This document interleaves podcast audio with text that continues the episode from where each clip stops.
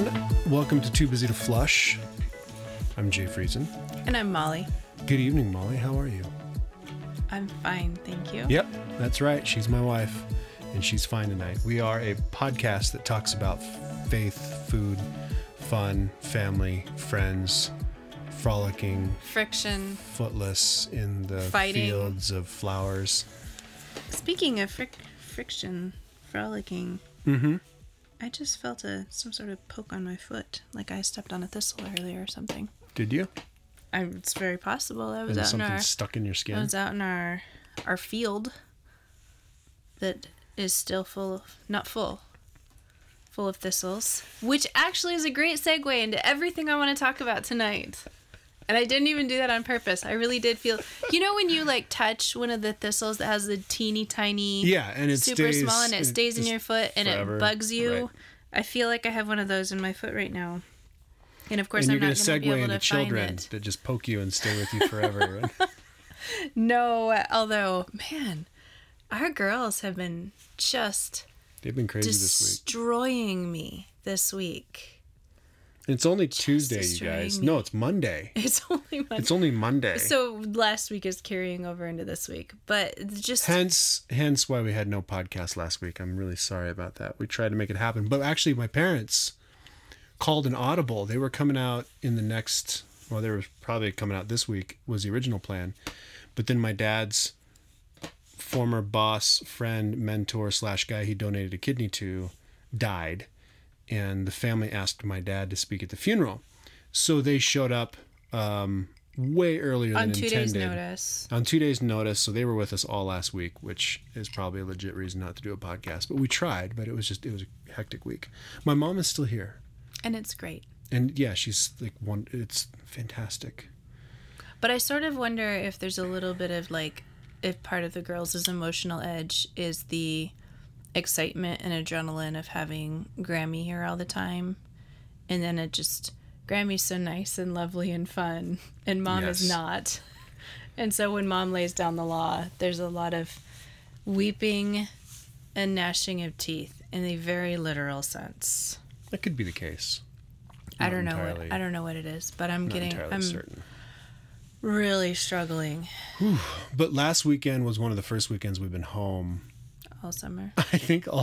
So it was kind of like I was staring at my new bullet journal. And if you guys have listened to previous episodes, you'll know that I started bullet journaling. I was looking through my list of going, okay, what? I'm home for a Saturday. Your mom. What do I need to get done? Since I'm going to be home for one Saturday, and we got two more weekends, we're going to be gone, and then we're going to be home until hunting season. Well, you'll be home until ski season, and then I'll be home until hunting season, and then ski season hits. Anyway, so I'm going through, and the one thing I have like 3 projects on there, and I have to do something before I could. And all of those 3 projects are dependent upon these timbers we brought back from the cabin. If you follow us on Instagram, you'll see #TimberProject. It's never ending around here. So I spent a good chunk of Saturday morning hand peeling 2 13-foot trees, timber logs that are probably 18 inches in diameter. Yeah. And that's what we're aiming for. And it's about 90 degrees outside, and we have fires everywhere. So it's really, really smoky, and all of that smoke, just creates, you know, the humidity. It just flattens out the weather, and it just becomes hot and sticky, and you don't do anything, and you just start sweating. And that's what it was like. So I was out there peeling logs for the first half of the day, and boy, that wore me out. I figured I must have bad form, because there's some guys they do this for a living, and they do a lot of them, so there must be a technique that I don't have. Yeah, probably. Which is fine. Even like digging holes. I'm terrible at digging holes, because I don't do very much of it. It's, you know, it's actually oddly therapeutic, because you can once you get through the first big bark layer, then it's a matter of like getting the angle just right, and you can kind of just shave little bits and pieces off. So you're like, well, I got to get a little bit there and a little bit there. And I'm guessing the goal is to get it to the point where you can really just this, when you oil it or stain it, it really sticks well. But I asked. We had a friend over. I don't remember who the friend is now. We've had so many people come by. I had a friend over, and we were talking about peeling logs. No, he wasn't over. I remember who it was. We were at a park with some friends of ours, and then the guy who's going to help us design the inside of our Spartan trailer goes, yeah, I did that for a summer once. Really? Yeah, I said, so how do you, and I asked him, how do you get through the knots? Because the blade that I'm using is a double-handed blade, probably 2 feet wide. And so you just kind of shave it, you pull it towards yourself and you just shave the log. And I said, so how do you get through the knots and get into the cracks and the divots? And he's like, well, you know, the divots are like, he kind of just shrugged his shoulders. He's like, but the knots, you just keep your blade sharp and power right through them. I'm like, whoa, you mean you just shave right through? He's like, yep. Wow. I'll shave right through them and give way and I'll cut my gut open. Yeah, right? I was just picturing that. You pull a knife towards yourself when you're... Right. Well, in this case, it's all you do. So, but it was actually oddly therapeutic. So that was... part of that was crazy. Just a random crazy, part of our craziness. So anyway, we're here and Molly's got thistles in her feet and it's thistles indicative in my soul. It's indicative of something going on in our lives that she's itching to talk about. No, I've just been See what I did there? You itching to talk about? See what I did? You're so funny. Okay, sorry. It doesn't itch though, it more like stings. Okay. But my leg where the wasp stung me yesterday, that itches and stings. That looks terrible. It's intense. No, do you remember, I don't think we've ever told our people about our goat head / puncture vine problem when we first moved in. We live on 2 acres, and approximately one of those acres was completely unusable because it was so overtaken. If you don't know what a goat head is, look up puncture vine or goat's head, and it's this little vine that spreads and it grows these little yellow flowers that turn into chickpea sized, like 4 or 5 part. The flower is chickpea sized? No, the actual goat's head is like the it's big, smaller than a chickpea. No. I pulled some several this week. And then they dry up smaller. And then they were chickpea size. I was like, holy. Yeah, crap, when they're green, and then they dry up into these rock hard. I would honestly rather step on a thumbtack than a goat's head. Yeah. It's less painful. And the goat's heads are sharper, and they embed themselves in your foot. And they have spikes all the way around them that are roughly 1/8 of an inch long, and they destroy bike tires. Our first summer here, our kids couldn't even ride their bikes because of that. Our dogs would walk into the field and come limping back because they would have them embedded in their paws, and they were so bad that in places they were probably 1/2 an inch deep, just piles of these. Right. And one plant, when they grow, if there's nothing. They do really well without competition, which kind of like some people we know. I love that joke. But if they're left to their own, and this lot was dirt, but they grow really, really flat and really, really far.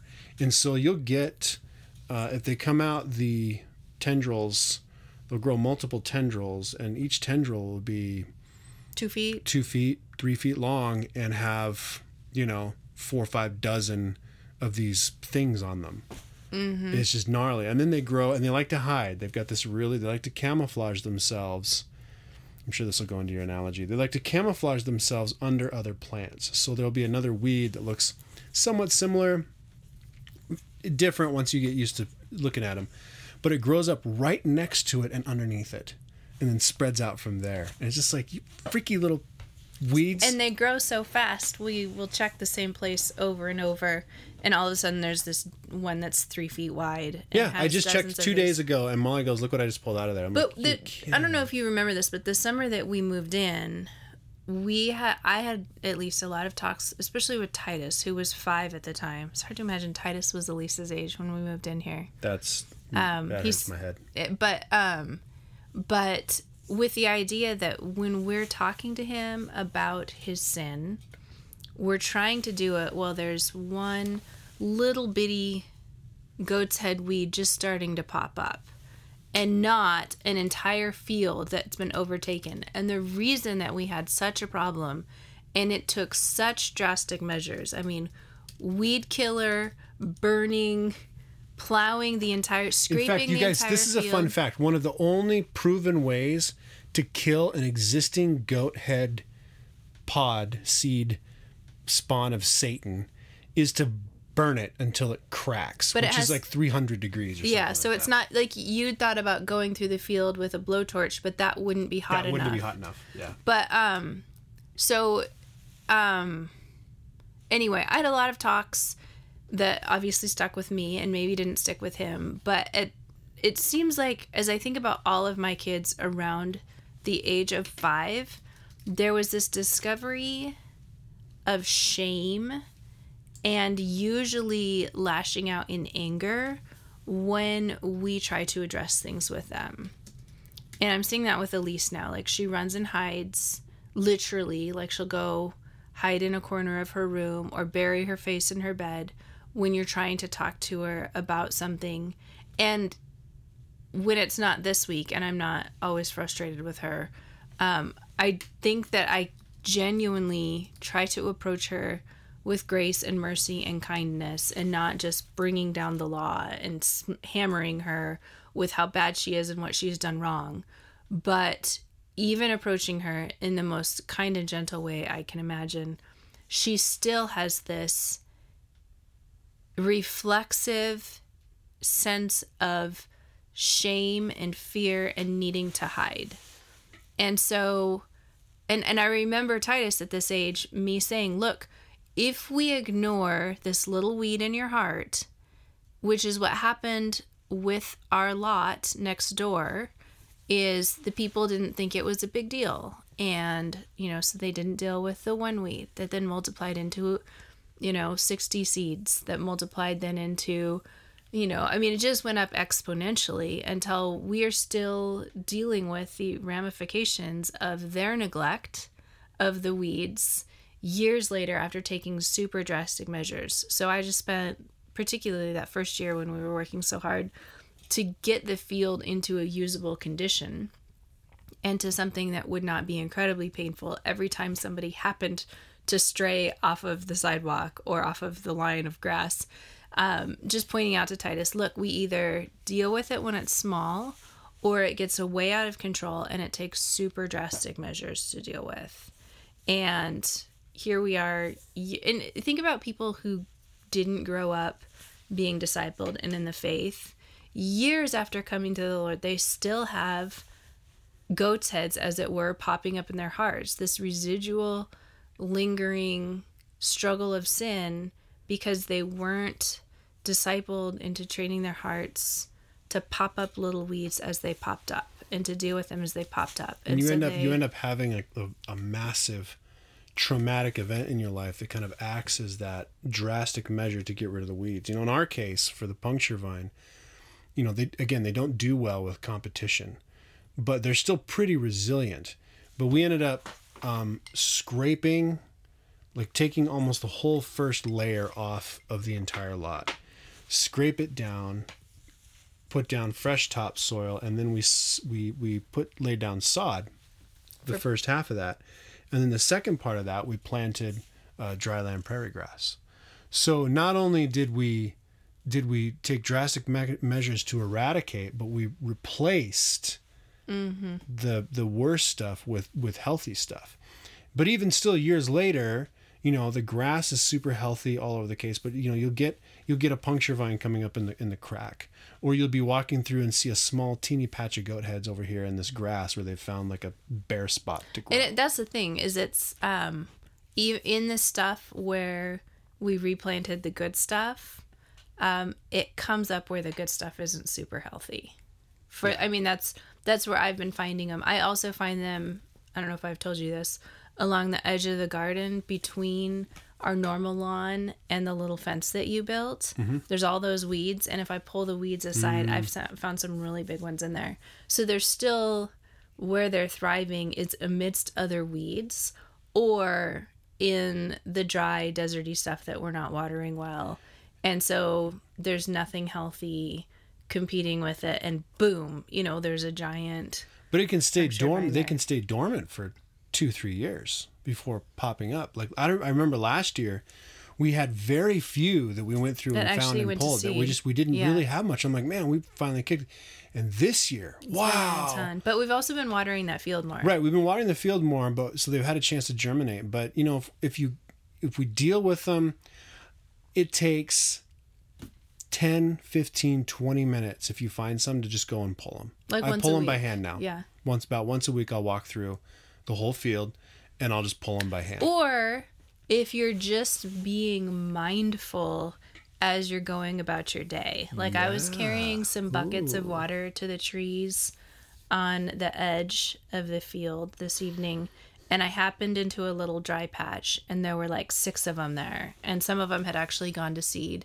And so, you know, I very well could have just been on my mission, doing my thing, and if I had not been watching where I was stepping, I would have missed the telltale dainty little yellow flowers that indicated that there was something going to seed there. And, you know, so then I stopped, because we've trained ourselves to be like, hey, red flag, you know? So we've trained ourselves to see them. I actually was going through finding them in the tall grass, and they're really weird.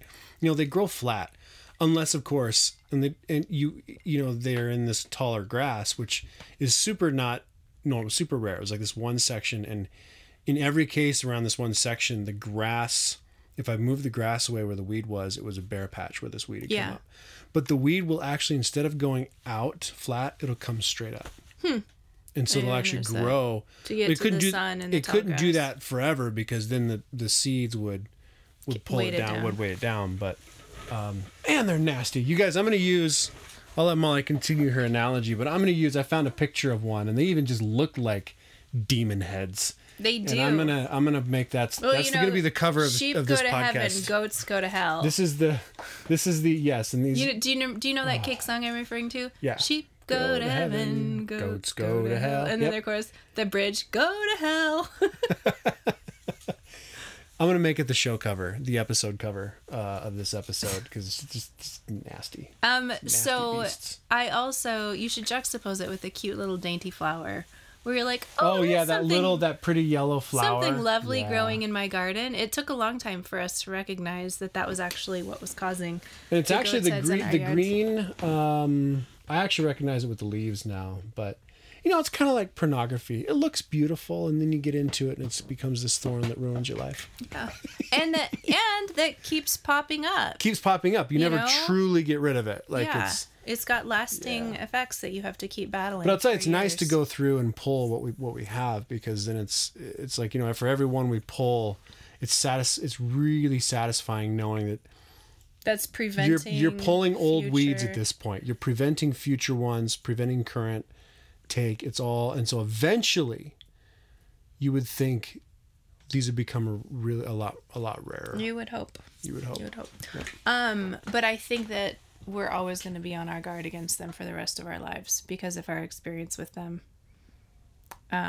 Sort of like how parents who've had experience with pornography are more on the guard with it with their kids, because they know how nasty it is and how hard it is to uproot. So you're on your guard more than somebody who may not have previous experience in that battle. Yeah. Another weed issue that I've been thinking about that has a spiritual analogy is thistles, both at the cabin and along the hole where you guys dug for putting the new sprinkler system in this spring. Mm-hmm. Thistles are the first thing to come up in earth that's been disturbed. Like at the cabin where the dams have been built for ponds, or where in the places where they've done the logging and they've burned the big slash piles, all that's growing there right now are these nasty thistles. And they're an invasive species that takes advantage of the normal flora being disturbed. And I was thinking about that with regard to so what you have to do is, in the case of the thistles, you either have to replant deliberately seed that's going to match the normal flora of your, of the environment where the ground has been disturbed. And or if you let the thistles take root, you have to work really hard at eradicating the thistles, and then you have to deliberately plant seed, good seed, or the thistles are just going to come right back in. And that I was thinking about in relation to our sermon on Sunday and the question, the spiritual inventory of how are you doing during this whole coronavirus. Did he post that spiritual inventory somewhere? I didn't ask him to, so he probably, I mean, not that he would do it because of me, but... Did he write it himself? I don't know. Because I was actually thinking that it would be, we should read it out on the show, and I totally forgot to, was it in the order of worship? It wasn't, no. Oh. Just do a quick Google search of, like, spiritual inventory questions. That's going to bring up a... Crazy stuff. Anyway, go ahead and keep talking. Well, I mean, so it was... The point was,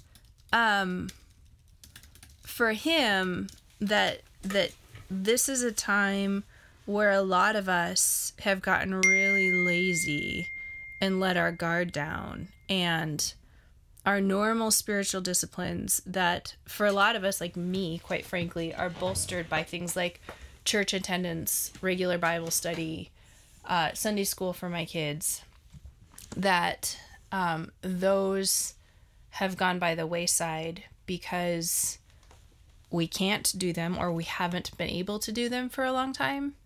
And now that, at least for us in Montana, now that they're available again, we are so accustomed to not doing them that there's a lot of inertia stopping us from diving back into the spiritual disciplines. And so, I guess we haven't been clear. In our sermon on Sunday, our pastor did a list of, I think it was 20 questions, maybe. It was 20 questions of just how are you doing spiritually? Like, are you reading your Bible regularly? How often on a scale of 1 to 10, do you think about the things of the Lord? Do you pray? Are you giving regularly still? Are you seeking out ways to be involved with other Christians in a way that edifies you? Is there anyone in your life that you, how do you phrase it? Is there anyone in your life that, you know, it wasn't that... Oh, that you're unreconciled with? Yeah, but it wasn't that generic. It was a lot more poignant. It was like anyone in your life that you can't talk to right now or something like that because of a conflict or something. But... I was just thinking that with regard to the thistles, this time of national unrest that has so many different ingredients going to it is this crazy disturbed earth. You know, like this is a bulldozer has gone through what used to be, for some of us, what used to feel like a field of wildflowers in our souls. And now there's all this undisturbed... I hadn't thought about the disturbed earth and culture right now. All this disturbed earth in our hearts. And if we're not deliberately planting good seeds back into that earth, what we're going to get is thistles. And it's going to be really hard to then eradicate the thistles and replant the good seed. And so this is an incredibly important season in the life of... the American church to be very mindful about what is popping up in this disturbed soil of our hearts. And I've heard a lot of people speculate that this might be a bit of a winnowing time for the American church where, I mean, Ralph even quoted the passage in Revelation where, is it the church in Laodicea where Jesus tells the church, you're neither hot nor cold, you're lukewarm, and I will spit you out of my mouth. I've heard people speculate that the American church could come out of this season smaller but stronger, because people who have, and this is the crazy thing in the book of, well, a lot of places, Hebrews, Revelation. I'm doing this Bible reading challenge, which has been great for me because when he's asking, like, are you in the Word? I'm like, I'm following this Facebook group and I'm following this Instagram group. It's like # Bible reading challenge. Or you have a lot of same page summer last year. You do end up having a lot of people, there's a lot of people kind of guilt tripping out there, though, saying, hey, are you in the Word? Now that you're home not working, you could be using all of that time to read your Bible and grow your relationship. I've been hearing that, and I want to smack some people and be like, ah. I mean, yeah. No, the one that I've been doing is actually quite encouraging, because they're like, if you fall behind, don't try to catch up, just jump into the day that you're on. Right. Like, and their catchphrase is, you're not behind if you're reading today. So I have it. Oh, you found the list? Did you just text Ralph for it? Yeah. You're hilarious. Yeah, I said, hey, we're talking about it on the show right now. Send it to me. Go. He usually responds. He's got his phone on him. That's funny. I'm trying to think if, before you read it, if I had any closing thoughts. I feel like, at least in the Word, I'm grateful to have had this group that's very, like, uplifting. Like, it's so good for my soul to be. They use the metaphor of feasting on the Word. And if you're having a dinner party, you invite people and you feed them good food. And you don't, so this is like a dinner party for our souls, that they're inviting people to sit around this table of the best soul food there is. And that's literally last year when they launched this, that was the metaphor that they used. And I didn't jump on last summer because it seemed really daunting. And this summer, God prompted me to jump on with it. And I pretty much failed in most of July. But with my new bullet journal. No, I just, on my weekly thing, I've been writing since I started it at the beginning of August. With my weekly thing, I write down what I'm supposed to read each day, and it averages 4 chapters. And there's always a catch-up day someday in the week. Mm-hmm. And so you have a little bit of buffer, and you take Sundays off, so that's also a catch-up day for me. And anyway, I was going to all of this to say, so because of that, I've read Revelation and Hebrews in the last couple of weeks. And in Hebrews, it's pretty sobering how many people think that they're believers and fall away, and how much harder it is to come back once you've fallen away. You know, that's, yes, I have noticed a lot. I'm going to say a couple of really electric things right now. But I've noticed a lot of people have just quit coming to church, at least our particular church. I read in a Together for the Gospel article, something like half of people who used to come 4 out of 5 Sundays are now coming 2 out of 4 Sundays. Right.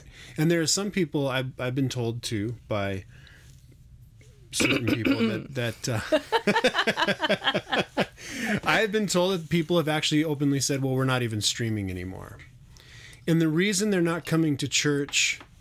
And this is where I'm going to say something electric. There are more people not coming to church, I think, right now, because they disagree with a policy the church has put into place regarding masks or social distancing. You think there's more people not coming because of that than... Absolutely. Than because it's just they're lazy? Yeah. I think their laziness, it's just a feed into their laziness. Like they don't, well, I'm going to use that as an excuse. I don't know. Yeah, so I think some of them, but others like have a very strong position. No, I think if you're not coming, if you're not going to church because you disagree with a policy, you are saying, in effect, my politics and my personal opinion on carrying out those politics is more important than the gospel and being at church, being the church, meeting together as a fellowship of believers as commanded. I think Scripture talks far more about, and I'm not saying this is right or wrong. I'm saying if you look through Scripture, it talks far more about submitting to your civil authorities than rebelling against them. And there will come a time when, we say, well, I'm not going to support that. Well, guess what? You're sending a pretty big statement that you don't believe going to church is important enough in your life. You believe making your statement about a mask or a social distancing rule is far more important than that. And that's I wonder if that's wrong. That's straight sin right there. I wonder if there are people listening to you who are going to be super offended. I hope so. No, but because I've been wanting to call some people directly and start actually not popping what I was going to say. I was going to say, I wonder, have you followed the whole John MacArthur thing? I have not. Well, I've heard bits and pieces. His church has continued meeting. And they're told, no, you can't. And they're like, look, you're letting protests happen. Like, we're not going to stop meeting. Like, God calls us to meet. And I think they even, the county or the, whatever, the county, the state, whatever, was like, well, you got to wear masks. And apparently there was a little bit of like four-dimensional chess going on here, because they were like, nope, we're going to sing without masks. And they were like, well, you can't meet if you're not going to wear masks. And they're like, okay, we'll wear masks. And they're like, you still can't meet. And they're so it's gone like I think it's now at the Supreme Court level, where the Supreme Court has affirmed their right to meet, but it's gone like every level has been a different level of decision. But what I'm saying, I wonder if the congregation is like 100% on board with that, or if there are people who are like, I don't feel like the civil authorities were overstepping, asking us to disobey God because it's for a short period of time, and it's in this greater public good, and we're showing love to our neighbors by trying not to spread this horrible virus. And I wonder if there are people in the church there who are the flip side. It's the flip side of what you're saying, where we have people not coming because they think that we're bending the knee to Caesar and are being cowed into, whatever. And on the other side, like I don't feel like my pastor needs to thumb his nose quite so strongly at the civil authority.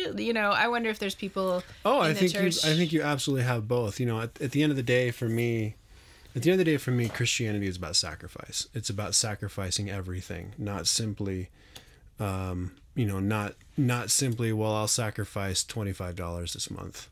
It's like really getting to the core, because that's what Christ. That's, to Jesus juke everyone out there. God sacrificed his son. I don't think you putting on a mask is gonna meet that level, frankly. It's just not gonna happen. But there's an element of considering, the weaker brother, considering those among you who may, they may have a genuine struggle with, or they may genuinely feel like they have to wear a mask. Or that you're a threat to them if you're not wearing a mask. Yeah, exactly. And there's nothing you can never go wrong, in my opinion, for the most part, sacrificing yourself for somebody else. I think, I have a libertarian strain in me that sort of appreciates the anti-mask. We need those people. I'm going to call them the anti-masketeers.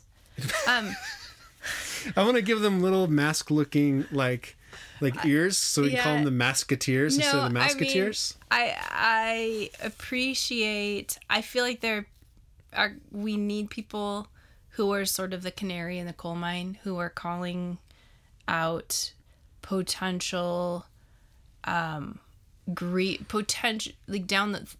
see in a trajectory for potentially grievous overstepping bounds of constitutionality and of human freedom and religious liberty.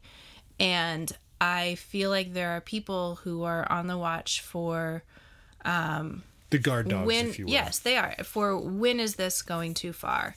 And for everybody has a different threshold for how far is too far. And there've got to be people on the front lines who are saying this is too far. And eventually, if it genuinely is on that trajectory, there will be a critical mass of us saying, yep, you were right. This is too far, and you were leading the way in that. Congratulations. Well, no, not congratulations. I mean, at that point, I'm being sarcastic. I've been listening off and on to Eric Metaxas's biography of Bonhoeffer, and the, there's, you just get these, it's a very good education of part of World War II in general. Since he was a German, you get a lot of history around all of World War II, not just who Bonhoeffer was, but you see kind of strains of that, like the people who are starting to cry foul really early on, before 8 million Jews had been killed, and eventually a critical mass of people in the global community said, hey, this is wrong. But it was really far down the line. And I would like to think that I would not be one of the average German Christians who was so far down the line in affirming Hitler that it was like the stone was rolling too fast to turn back by the time they woke up and realized how grievous what they were doing is. And, you know, I don't think we're at that point in America. We're asked to wear a mask. I know, but at the same time, you know, I mean, Jews were just asked to wear a yellow star. You're right. I mean, I realize and I feel silly drawing that comparison, but I appreciate people who are throwing up the caution flags and saying, "What if there is a comparison?" No, you're right. There is a frog in a kettle aspect there for sure. But I mean, at what point do they say, "Okay, what if this never goes away? Are they never coming back to church?" If this never goes away, I'm going to quit the mask wearing charade too. Yeah, absolutely quit the mask wearing charade. To me, even now, I'm getting kind of fed up with the sanctimonious mask wearers, because there is genuine scientific disagreement about the effectiveness of masks. And so if you are going to sanctimoniously tell me that all of the experts agree, you're wrong, quite frankly. And you've turned mask wearing into a religion that blinds you to genuine science. And I'm already tired of that. But I'm also getting pretty tired of the fact that, you know, when does it stop? Like, yes, Montana has percentage-wise, a significant surge. But really, we've had 30 deaths in our county since March, and we have, I can't even remember the number. It's under 1,000 active cases, as far as I can remember, in our county and across the entire United States. While cases have surged, although they've dropped off in most places, cases have surged, but deaths have remained on the same numbers since like April, which means that more people are catching this and less people percentage-wise are dying from it, right? Because all the people that could die from it are dead. Well, in New York and in nursing homes, yes, that's true. Morbid.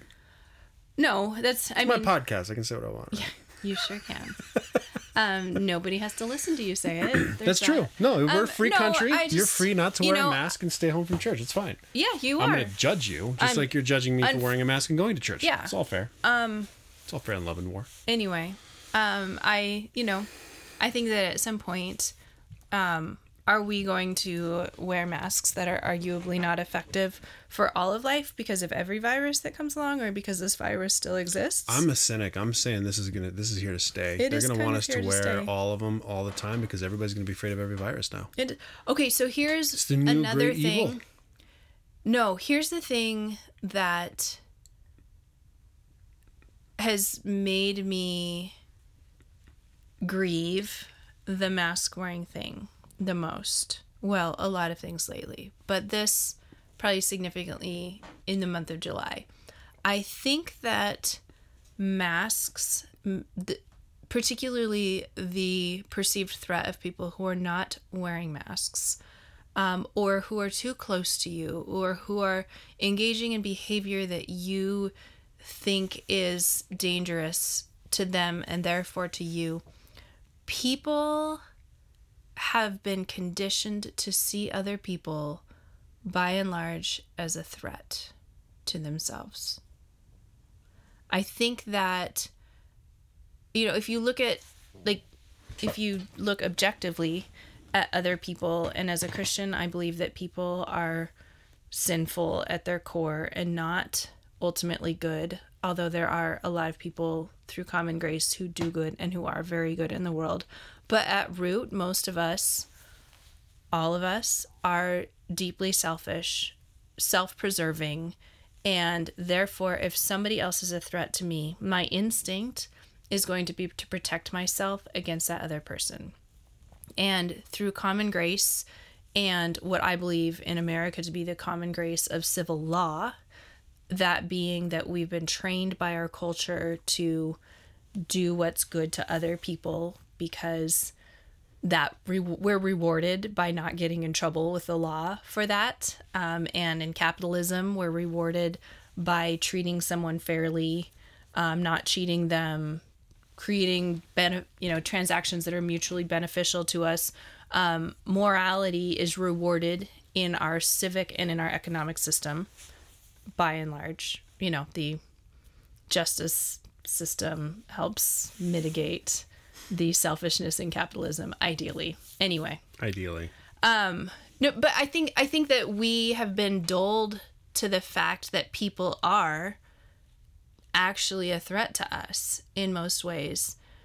And the mask wearing thing has brought that back. Like, if you're walking, prior to the mask mandate in Montana, you could walk down a grocery store aisle not wearing a mask and people would scatter from you. Mm-hmm. I mean, it wasn't even 6 feet. It's really disconcerting when they do that. It was, I can't even be in the same aisle as you 12 feet away, and I will stand at the end of the aisle and I will glare at you because you are disrupting my sense of safety, because you are now, by your very presence, a threat to me. And you walk in a store and a lot of people are not making eye contact because it's hard to read facial expressions with only eyes, and are avoiding each other because they're all a threat to me. They're a threat to me, and if I've got vulnerable people that I'm trying to stay healthy which everyone does, that I'm trying to protect, you're also a threat to my loved ones. And I think that is going to do really long-lasting damage to our cultural psyche. Besides the fact that everyone's a threat now too, if you if your friends, I'm not going to go into Black Lives Matter because that's going to get us in a ton of trouble with people. I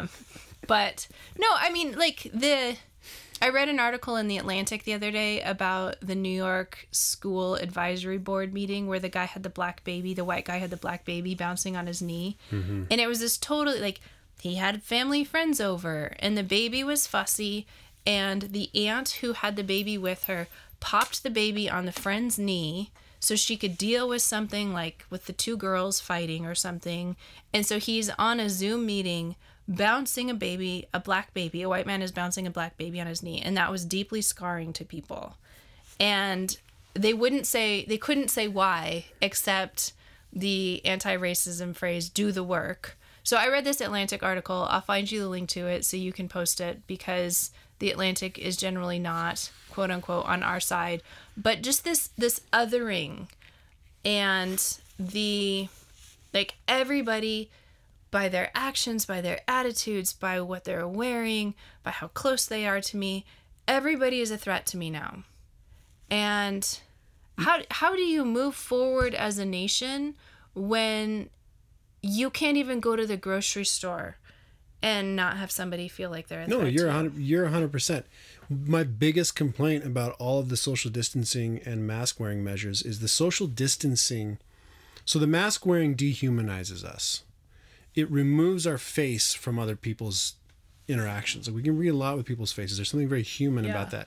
There's something very human about interaction. We're designed to live in community. We're designed to interact. Face-to-face community, too. Yeah. And you remove that with social distancing. And I that's what's always bugged me. I was like, this is not that by itself. You bring up a whole nother layer that I hadn't thought about. But those two things, when this first started, I said, this is going to have an impact we don't realize on our culture that we're just completely unfamiliar with. It's going to happen. I would vastly choose to live in the woods in a random community with no mask wearing and no social distancing measures than I would in a giant urban city with all the perks. No, I'm not down with that. It's no fun. That was my experience in Emeryville. People were diving out of my way and giving me dirty looks. Yeah. And I want to be I can just punch you in the stomach. Would that be? But they're just I'm going to affect you and everybody else. I'm going to murder you. It's really disconcerting to have people look at you like that. Well, if you had a mask covering your mouth, they wouldn't have actually been looking at you like that. Yes, it was true. I was walking through a park without a mask on. And they were at least 40 feet away. It's so crazy. So crazy. Do you want to read that list? Yeah, let's read the list. Can you read it in under a minute? Maybe. We'll read the list. Ralph, taking a spiritual inventory, and these are questions that you can. I'll post this on our show notes, so you can print it off if you want. Respond to the following questions with a one or a number system, 1 through 10. 1 being not good at all, 10 being wonderful. You're crushing it, right? 1. I sense the presence of God's Spirit in me almost daily. 2. I have a clear sense of purpose in my life. 3. Frequently, I spend time in solitude, reflecting on my faith. 4. I think I know my spiritual gifts, and I'm using them. 5. My charitable giving is planned rather than random. 6. I nurture my relationship with God daily, through a focused time of prayer, silence, meditation, devotional reading, journaling, singing, listening to music, or other spiritual discipline. 7. I feel healthy and whole as a person. 8. I am regularly involved in directly helping the poor and or disadvantaged. 9. I am disciplined in how I manage my credit cards and debt. 10. I claim or have reclaimed a strong sense of my personal identity and worth. 11. Today I know of no relationship where I owe an apology. 12. I live authentically, revealing to others who I really am and what really matters to me. 13. I readily forgive when I have conflict with others. 14. I have a strong belief that all I have belongs to God, and I willingly share God's blessings. 15. I take time to play, rest, and sometimes do nothing for a period of time, at least weekly. 16. I am addressing my particular underlying faith issues. 17. I feel hopeful about life and the future. 18. I recognize that it is God's Spirit that heals me and makes me whole. 19. I am grateful for the experiences of my life and opportunities to grow in grace. 20. I am growing in my love for the Lord and others during this global pandemic. I think it'd be fun for us to go through and answer these for ourselves and then talk about our answers. Yeah. Yeah, and then we can talk about our answers on the show. But what was the one about, like, being honest with each other? I don't really want to talk about my answers on the show. I think it'd be a hoot. You know, like, I'm growing in love for the Lord and others during this global pandemic. Not really. No. I'm just looking at everybody with more and more cynicism and you know, frustration. I'm like, you guys are idiots. All of you. Everyone is dumb. But that's not. And on that note, everyone is dumb, including myself. I'll point the finger back at myself. You did start trying to design a People Are Weird and Hard shirt. I did, yeah. I haven't really made too much more progress on it. I kind of got something. I made the whole thing into a square, but I'm not sure I like the design. I'd rather have my buddy Mike, if you're listening, design the shirt, but... and you have to pay him too. And I have to pay him too. Yeah. I just want black with white courier. People are weird and hard, period. All lowercase letters. Okay. I'll make it a lot simpler for you. Would our fans buy it? Would you buy it? Would you guys all out there buy it? Would that be something? Could you do our logo on, like, in just white also? Yeah. That'd take a little bit of time because I'd have to change all the coloring. Oh. But it's really a matter of just selecting. It depends on how he laid out the original design file. But it's doable. Everything's doable. Depends on how much time you want to take. And I am uploading our podcasts, whole podcasts, to YouTube. It takes a long time, and I'm a little bit behind, but I'm getting that up there as well. So most of the things we discussed in the show we'll post in the show notes that you can listen. And if you no longer want to listen to us because of something I offended you, I'm sorry that you're offended. Okay, I do have some compassion, but, you know, I've been keeping my mouth shut about most things, so you have to give me some credit. That's true. You have been pretty chill lately. If you like what we have to say, and you want to, it'd mean a lot to us if you shared us with your friends. So please post a link to the show in your Facebook feeds, send it to an email, let them know something you like about it, and tag us in it because we'd love to see that as well. You can follow us at toobusytoflush.com or tb2f.com. We have an Instagram with the same handle and a YouTube channel with the same handle and a Facebook group page with the same handle. Molly likes to post a lot of homeschooling things on our Facebook page. I don't post anything because I only have a Facebook page to manage Facebook pages and Facebook, and occasionally shop on the marketplace. Occasionally. But, you know, marketplace people are weird. I won't get into it, but marketplace people are weird. You know, it's like, I swear they do nothing but shop on marketplace. And by the time you get to something, it's been gone for like 4 hours. In 6 minutes. In 6 minutes. Yeah. Gone. I don't have that kind of dedication. So that said, thank you for listening, and we will see you. Hopefully, we'll talk to you hopefully again soon. All right. Good night.